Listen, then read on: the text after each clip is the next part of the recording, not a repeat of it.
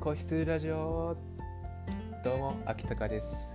この放送ではどこにでもいる大学生が毎日出てくる尽きない悩み事についてリスナーの皆様と一緒に深掘りしていこうという放送です。今回のテーマは憂鬱な朝を楽しくする方法ということについて話していきます。いや皆さん朝憂鬱ですよね。これから仕事が始まる大学が始まる今日は会議だとね毎日朝憂鬱になることがあります。やっぱり巷ではサザエさん症候群っていうんですか？日曜の夜になると明日からまた仕事だと。特に月曜の朝は憂鬱だと、まあ、そう思われる方もたくさんいると思います。私もそうです。でも先日その憂鬱な朝をどうやったら楽しく過ごせるかって考えた時に、一つですね。おこれは朝が起きるのが楽しみになるぞっていう方法を 見つけたので今回はそのことについて紹介していきます。その方法というのは目覚ましを自分の好きな曲に設定するということです、えー、一つ謝ることがあります。そんなこともうとっくのとおりやってるよという方申し訳ございません。あの私はこれを今まで知ってませんでした、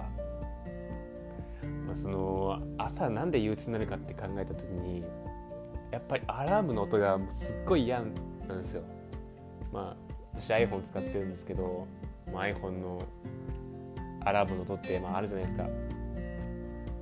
その音がもう嫌いで嫌いでそのが起きると嫌なことが始まるっていうイメージになってしまってたんですね、まあ、そこでなんかせめてアラーム変えられないかなと思った時にあれ？と思ってアラームを iPhone に入っている自分の好きな曲に変えられるってことに気づきましてこれはもうやるしかないと。私、まあ、ミュージシャンのレオルさんが好きなのでレオルさんの第6巻でもう設定したらもう朝起きるのが楽しくてもううんうんうんってもう始まるんですけどもうそれで飛び起きてよし今日は頑張るぞってなるんですね。まあその心だけでも朝例えば6時に起きないといけないとか朝5時半だ明日は早いなって思った時にその目覚ましが鳴るってことが分かってればなんかあの目覚ましを聞くために頑張ろうとかやっぱり思ってきたんですよ、まあ、僕は単純なだけかもしれないですけど、まあ、そのやっぱり嫌なことよりも嫌な朝で始まるよりも楽しく朝始まった方がいいじゃないですか。やっぱりこの思い込みも大事だと思っててその好きな曲とともに朝が始まるっていうことになれば今憂鬱な朝も少し楽しくなるんじゃないかなって思ってます、まあ、一つ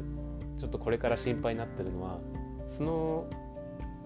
目覚ましで好きな曲をあの目覚ましになることによって嫌いになっちゃうんじゃないかっていうそういうちょっと心配が、まあ、新たに出てきたんですけど、まあ、それについては、まあ、今のところねあの嫌いになってないんで、あのそれについてはちょっと要検討ですけど、うん、今のところやっぱりその好きな曲を朝設定すると朝楽しく起きれるっていうことに気づいたという放送でした。ぜひリスナーの皆さんもねぜひ私もそうしてるとかこれからそうしてみようと思う方いたらも気軽にコメントください。それでは今回の放送を終わります。また次お会いしましょう